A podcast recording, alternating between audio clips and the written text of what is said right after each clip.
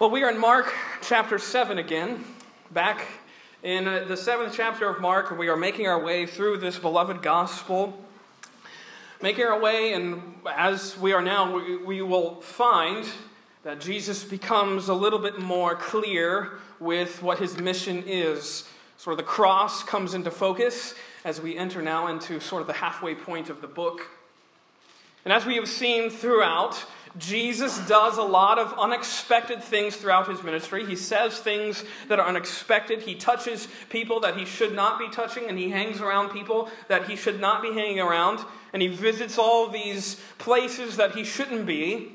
And he does it all under the guise, not the guise, under the reality that he is the Messiah. People keep seeing him and seeing him claim that he is the Messiah, and they keep seeing him do un-Messiah y things. he sometimes does offensive things. He sometimes does unconventional things, but I think all the times he is doing something surprising. And I think you're going to find in this chapter one of those instances where he does all three at the same time. he does all three things in his response to this mother with the daughter that is demon possessed. He does something quite offensive and unconventional, but he's doing it for a specific reason. He's not just doing it to be those things, he's doing it to sort of shake everybody's attention, to get their attention, grab their attention, and show them that he is the Messiah, but their views of the Messiah were mistaken. He'd come to not get a name for himself, not get any sort of acclaim for his own reputation, but he wanted them to see that their conventional uh, sort of uh, ways of religion had missed the mark. He had done that already, as we've seen. Uh, he's just finished preaching a sermon at length, uh, talking about how defilement really works. It's not about avoiding this thing or abstaining from that thing. You're defiled already, he says. Uncleanliness, it comes from within. It comes from within who you are. You can't make yourself clean. Any more than washing your hands really gives you the righteousness of the law, he was saying. We saw that last week. And the point being, you need a righteousness not of your own doing, a righteousness that comes from outside of you. And it's precisely what Jesus has come to give, come to give us in the gospel a righteousness that is not ours, it's a righteousness that's His, it's a righteousness that's God's. But what's really remarkable is that he follows up that sermon, a sermon on defilement, shaking the sort of uh, pious notions of the Pharisees and the scribes as they came to him and his disciples. He follows up that sermon with an even more remarkable action here as he goes away out of Jewish country. He does another thing that the uh, socially accepted Messiah would not have done. Again, look at verse 24. And from thence he arose and went into the borders of Tyre and Sidon and entered into an house and would have no man know it, but he could not be hid. I have two lessons this morning arising out of both of these scenes that come as Jesus leaves the borders of Israel and goes into Gentile country. The first lesson this morning is a lesson about a kingdom without bloodlines a lesson about a kingdom without bloodlines here in verse 24, and then all the way through uh, into parts of chapter 8 is Jesus' only recorded venture outside of Palestine. He goes a little bit north and west to the coast, the Mediterranean of the Mediterranean Sea, to cities called Tyre and Sidon. Significant for two reasons. First, because they are major commercial cities in uh, a land called Phoenicia which is the Greek name for Lebanon. And he goes there, and you can see what he's doing. He is seeking to be hid, even though it says he could not be hid. He's seeking rest, he's seeking solitude. But it's interesting, too, to note that he goes to Tyre and Sidon because these are extremely pagan cities, especially considered unclean by the Jews that Jesus would have been contemporaries with. If you research the area, this is the home of Jezebel, the evil queen against Israel. and It is also the home of the Canaanites. A long, this, this area has a long, storied history of opposition to the Jews. And here, this is where Jesus is seeking privacy and rest and solitude and some quiet. He would have no man know that he's in this region, not because he's embarrassed to be there, but because he wants some rest from all of this ministry. We've seen it several times so far. He says to his disciples, Let us depart, let us get some quiet. They're seeking rest from the burdens of ministry. I also think that they're sort of laying low from the growing unrest that's surrounding Jesus, his name, and his teachings. As we've already seen from chapter 3, verse 6, the Pharisees have already started to consort with the Herodians to seek a way to destroy this Jesus. Herod has now learned about him. We saw that in chapter 6. Uh, that was before our little break for Advent, but that was back in chapter 6, if you remember. Herod has already started hearing about this guy. He thinks it's John the Baptist reincarnated, but it's this guy Jesus who is causing such a stir with his doctrine. He wants to remove him. The Pharisees want to remove him. There's Jews all around him that want to crown him as their insurrectionist leader against the Roman regime. So Jesus is seeking some quiet. He doesn't want all that attention. But of course, as we've seen several times before, Jesus' intentions are not to be, and his rest that he wants is he's hindered from finding it. Again, that phrase, he could not be hid. We saw this at the beginning. Mark makes an emphasis on getting you to sort of feel the amount of pressure from the crowds that Jesus felt. Everywhere he goes, fame is following him. People are thronging him, as Mark said elsewhere. He is uh, th- uh, filled with people all of the time. The word gets out here. Jesus is in a house, it says. He entered into a house and would have no man know it, but he could not be hid. The word gets out. The Galilean miracle worker, he's in town, he's here. If you remember, let me read you a verse again from chapter 3. Notice chapter 3, verse 8. Or let me read in verse 7. Jesus, uh, if you remember chapter 3, Jesus has just healed a man in the synagogue on the Sabbath. He's again frustrated the Pharisees. And then in verse 7, but Jesus withdrew himself with his disciples to the sea, and a great multitude from Galilee followed him, and from Judea, and from Jerusalem, and from Idumea, and from beyond Jordan. And they about Tyre and Sidon, a great multitude, when they had heard what great things he did, came unto him. So perhaps he enters here, and this famed man from before, they realize he's here, and all this hubbub and this stir starts about in, the, in these regions. The miracle worker, he's here. This teacher, he's here. Immediately, he's being compelled again to heal. Look at verse 25. For a certain woman whose young daughter had an unclean spirit heard of him and came and fell at his feet. The woman was a Greek, a Syrophoenician by nation, and she sought, besought him that he would cast forth the devil out of her daughter. A Gentile, as it was in Pastor Nathan's translation, a Greek, a Syrophoenician. This Syrophoenician mother asks Jesus for help.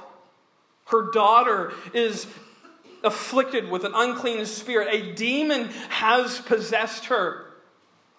And she is desperate. She is desperate for her daughter. You can see it just in that word besought there. He, she besought him that he would cast forth the devil out of her. She's begging. She's begging and pleading this Jesus to do something. Please, Lord, do something for my daughter. You can see she's desperate. She's ignoring sort of the social customs of the day. A woman is approaching a famous Jewish rabbi, not something that often happened. She's ignoring that, but she's also ignoring all of the cultural stuff that went into this scene. You notice Mark spends a great deal of words at the beginning of verse 26 to squarely identify her nationality. She's a Greek. She's not just a Greek, but she's a Syrophoenician.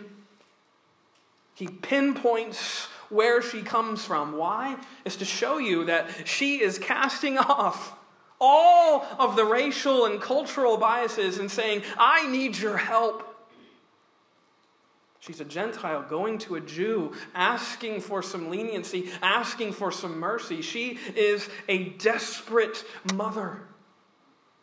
She's persistently asking this Jesus to free and heal her daughter, to free her from this devil's possession and oppression. But that's where we get to verse 27, which is probably the most unexpected verse you could ever imagine, especially you could ever imagine coming from Jesus' lips. He gives a response that I don't think anyone expected, let alone us, but let alone the people that were right around Jesus at this time. Notice. But Jesus said unto her, Let the children first be filled, for it is not meet to take the children's bread and cast it unto the dogs. A mother comes to Jesus for help. It, as has been Jesus' penchant so far, you would expect Jesus to say something or do something, and she would be healed on the spot, immediately, as is Mark's word. You notice he doesn't? He refuses to help this mother. He refuses, he doesn't do anything about her condition. In fact, he refuses help, and he even goes even further and calls her a dog. I can't help you. It's not right to take the children's bread and cast it unto the dogs. Definitely unexpected. Definitely something we wouldn't expect Jesus to say, but it's not unprecedented. As you uh, may know or may not know, the Jews were known for calling Gentiles during this time dogs. It was definitely a racially driven thing. They derided other nationalities. They were God's chosen people, and they had Jehovah's promise of salvation as their inheritance. Everyone else was worthless. Everyone else just a dog. They didn't care about anyone else's uh, uh, uh, tragedy or pain. And you have to see, too, that dogs in this time and in this place of history, in this part of the world, are not the adorable creatures we cuddle up with and consider family. There's a much different type of dog. These were mangy sort of scavengers that lived off of scraps on the streets. They weren't ones you took pictures with, family pictures like that.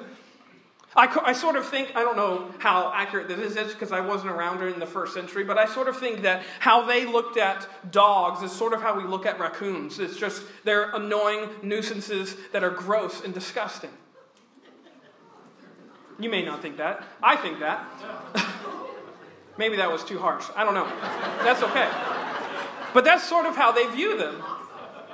They view these dogs on the streets as just scavengers.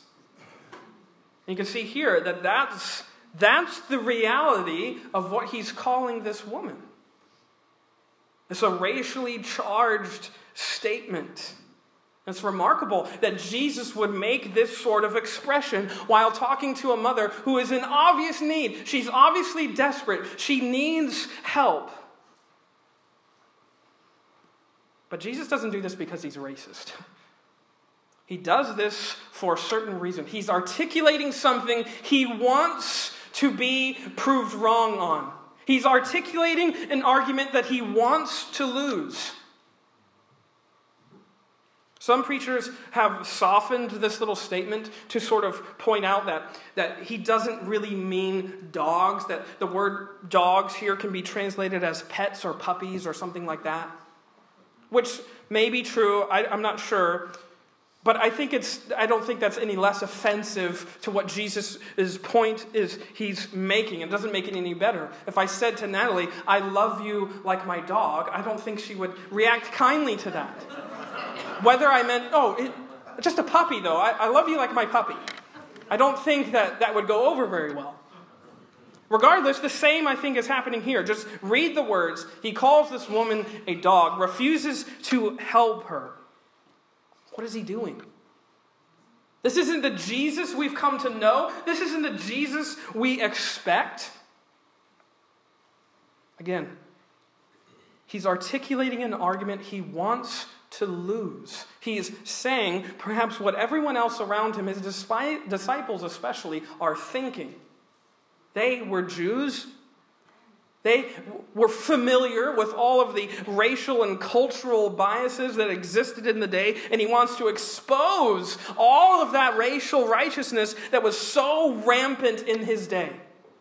He wants to expose it and he wants to show them and give them a flesh and blood example that you say this, but here's one of those people right in your face. And this is how your words sound. It's easy to view and it's easy to have a view and have an opinion of something or someone without having to see it, without having to smell it. And here it is, right in front of them. One of these people that they considered a dog was right in front of them, and Jesus goes along with their thoughts. And notice what happens. And she, verse 28, and she answered and said unto him, Yes, Lord. Yet the dogs under the table eat of the children's crumbs. And he said to her, For this saying, go thy way. The devil is gone out of thy daughter. And when she was come to her house, she found the devil gone out, and her daughter laid upon the bed. The Syrophoenician mother, she accepts the remark of Jesus. She says, Yes, I know. I know I don't deserve it. I know I don't deserve any of your aid, any of your mercy. You're a Jewish rabbi, respected by some, revered by some. You're famous in this part of the world.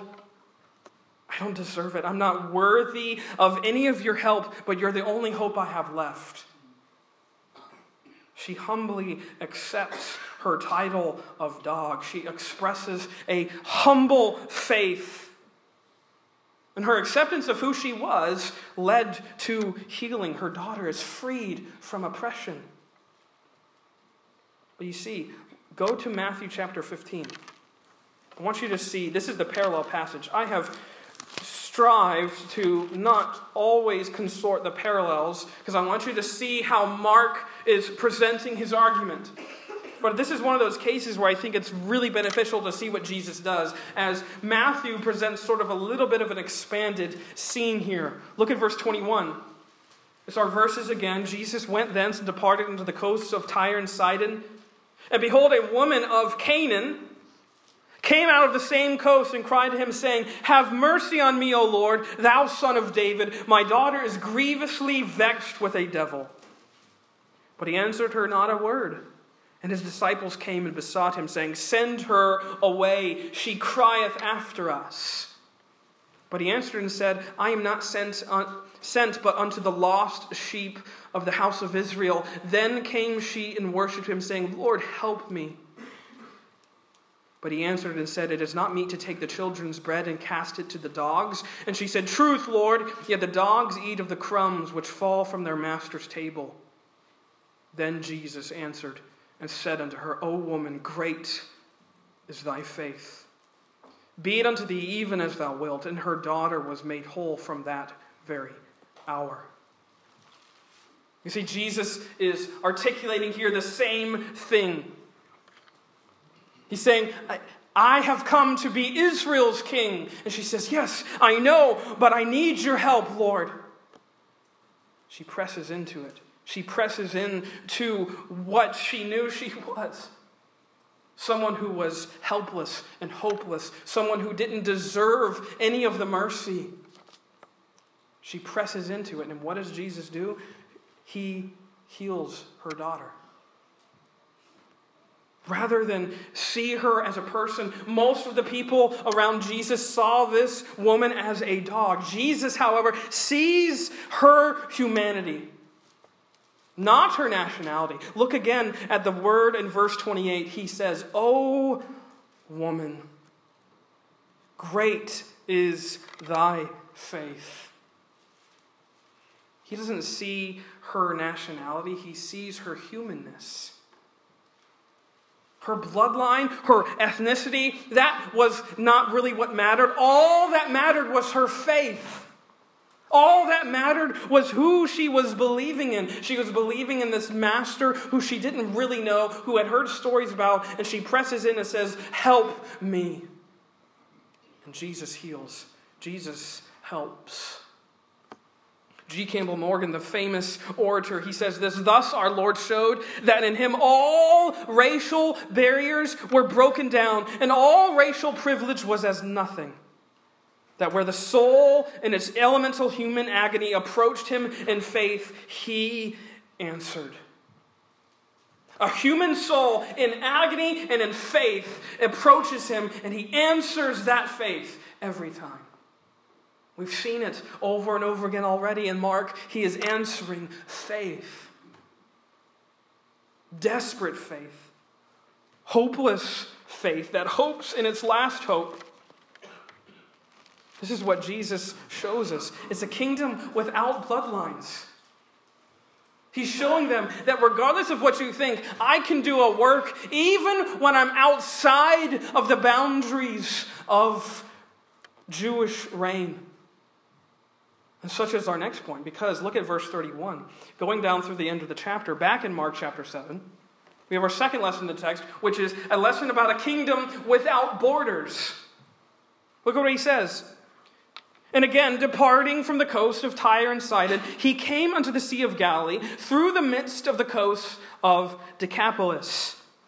So now Jesus, he's leaving Tyre and Sidon, leaving the coast of the Mediterranean. He's going south and east now. And he goes uh, onto the north side of the Sea of Galilee and he goes around it. He doesn't go across it like he had normally done several times at this point. He's going around the Sea of Galilee and he goes to the hub of 10 cities, 10 cities known as Decapolis, which might be familiar to you because this is exactly where the demoniac of Gadara went after he was miraculously healed in Mark chapter 5. Remember, he goes back to Decapolis and he starts preaching what Jesus has done.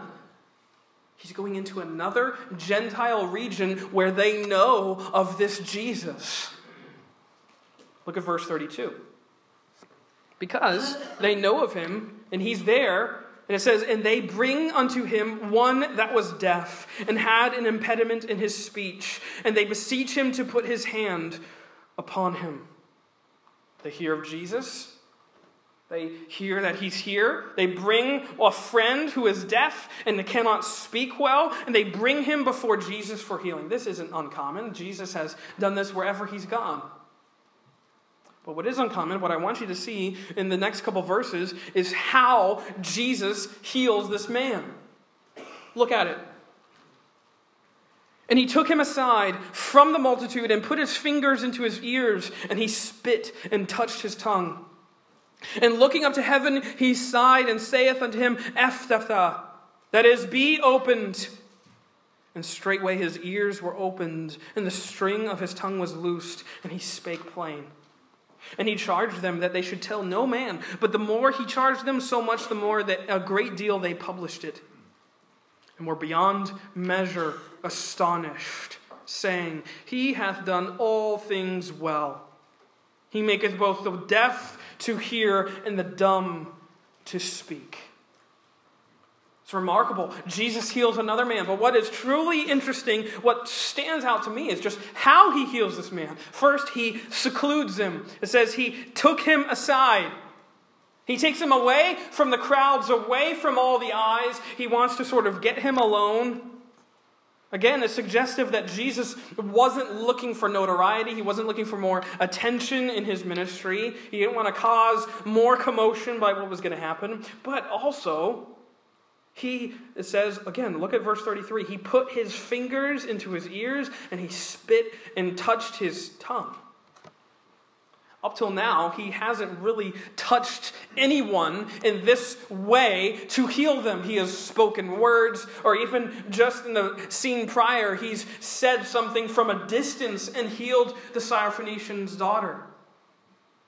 Here, it's a very tactile miracle, is it not? He's using his fingers. He's touching his ears and his tongue. He's using the saliva from his mouth. He's engaging other senses for this deaf man. There's an even greater point, though, but look. Look at verse 3, or not verse 3, look at again at verse 34. Because he also he looks up to heaven and sighs. He groans is that word. He's expressing a deep sympathy, a deep compassion for the people around him. But what is Jesus doing here? What, why, why all these theatrics? Why is he making such a big scene, especially if he doesn't really want to be seen? Why is he doing all these sort of theatrical things? It's interesting. Some commentators suggest, I laugh, that he had somehow lacked power in this region. That because he was in a Gentile country and he was a Jew, that he somehow lacked power because there was less faith in this region. So he had to do something uh, extra, so to speak, in order to uh, accomplish these healings. He had to exert more of his divine power, which I just chuckle at because I think that's woefully untrue. I don't think he's doing that. I don't think he's exerting more power, so to speak, than any other time he's healed people before. I think what he's doing is he's making a very clear distinction of who he is. He's showing them visibly and physically, he's giving them those sorts of signs of healing so he can draw everyone's attention to the fact I am the prophecy fulfiller. Go with me. I'm going to read a couple verses from Isaiah chapter 35. Go to Isaiah 35. I'm going to read all 10 of these verses, but there's some phrases in here that should pop out to you as we read them. Notice this prophecy. Isaiah 35 1 says, The wilderness and the solitary place shall be glad for them. And the desert shall rejoice and blossom as the rose. It shall blossom abundantly and rejoice, even with the joy and singing. The glory of Lebanon shall be given unto it, the excellency of Carmel and Sharon. They shall see the glory of the Lord and the excellency of our God. Strengthen ye the weak hands and confirm the feeble. Say to them that are fearful of heart, Be strong, fear not. Behold, your God will come with vengeance, even God with a recompense. He will come and save you. Then the eyes of the blind shall be opened, and the ears of the deaf shall be unstopped. And the lame man shall leap as an hart, and the tongue of the dumb sing. For in the wilderness shall waters break out, and streams in the desert. And the parched ground shall become a pool, and the thirsty land springs of water. And the ha- inhabitation of dragons, where each lay shall be grass with reeds and rushes. And an highway shall be there and a way, and it shall be called the way of holiness. The unclean shall not pass over it, but it shall be for those, the wayfaring men, though fools shall not err therein. Though no lion shall be there, nor any ravenous beast shall go up thereon, it shall not be found there, but the redeemed shall walk there.